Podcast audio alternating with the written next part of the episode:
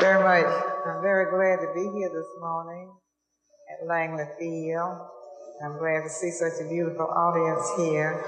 However, back in Montgomery, during my growing up there, it was uh, completely legally enforced racial segregation. And of course, I struggled against it a long time. I felt that it was not right to be deprived of freedom when we were living in the uh, home of the brave and the land of the free. Of course, when I refused to stand up on the auto of the bus driver uh, for a white passenger to take the seat, I, was not sitting in the front of the bus, as so many people have said, and neither was uh, my feet hurting, as many people have said. But I had made up my mind that I would not uh, give in any longer to legally enforced racial segregation. And of course, that uh, my arrest brought about the uh, protest for more than uh, a year. And in doing so, uh, Dr. Martin Luther King became prominent because he was uh, the leader of our protest along with many other people. And I'm very glad that this uh, experience that I uh, had then brought about a movement that uh, triggered across the uh, United States and in other places. And I'm, today I am still working with uh, the Rosa and Raymond Parks Institute for Self-Development. And of course, Raymond was my late husband, who was also a civil rights worker. We um, have uh, uh, this organization that is called by my husband's name and along with me. And we have the Pathways to Freedom program where we are working with young people and we plan to have an, a freedom ride because we still need to spread the word against segregation and for freedom and equality for all people. And as we go through this uh, program, we touch all the young people that we can find, at least we hope 150 and I've, I have co-authored with attorney Gregory Reed a book called Quiet Strength, and we do have some of those books to uh, give you.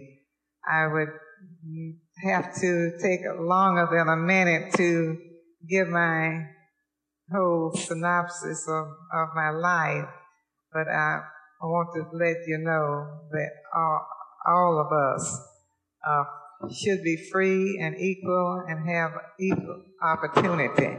And that is what I'm trying to instill and encourage and inspire young people to reach their highest potential.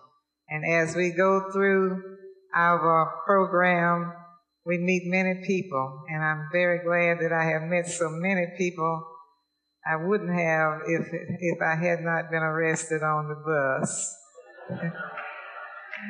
As I look back on the those days, it's just like a dream. And I only thing that bothered me was that we waited so long to make this protest and to let it be known wherever we go that all of us should be free and equal and have all opportunities that others should have.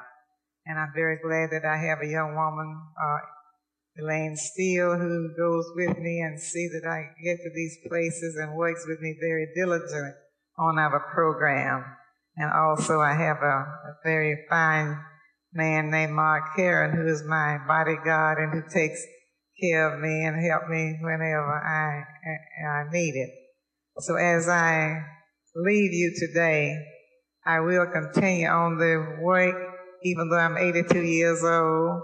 I have no intention of, of, of retiring, and I will continue and I will work and I will spread love and and uh, honesty and goodwill to all people, and I will continue.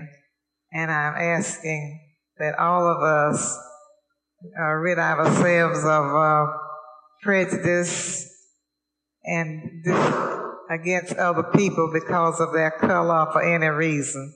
So thank you very much, and I am very glad to be here, and I'm glad to make this statement, and I will continue as long as I can, and I hope that will be a while longer yet. Thank you.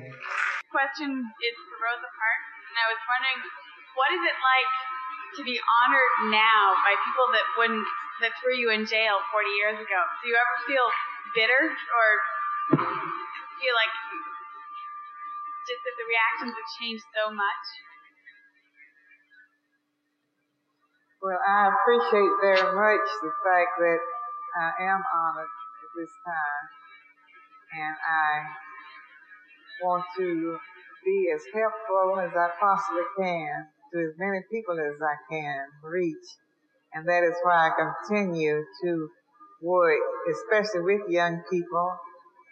And we do have um, a mission in life to spread all of the uh, goodwill that we can. And I do not believe in thinking of uh, negatively or having negative thoughts about anyone or anything. I want to be positive in, in my living always.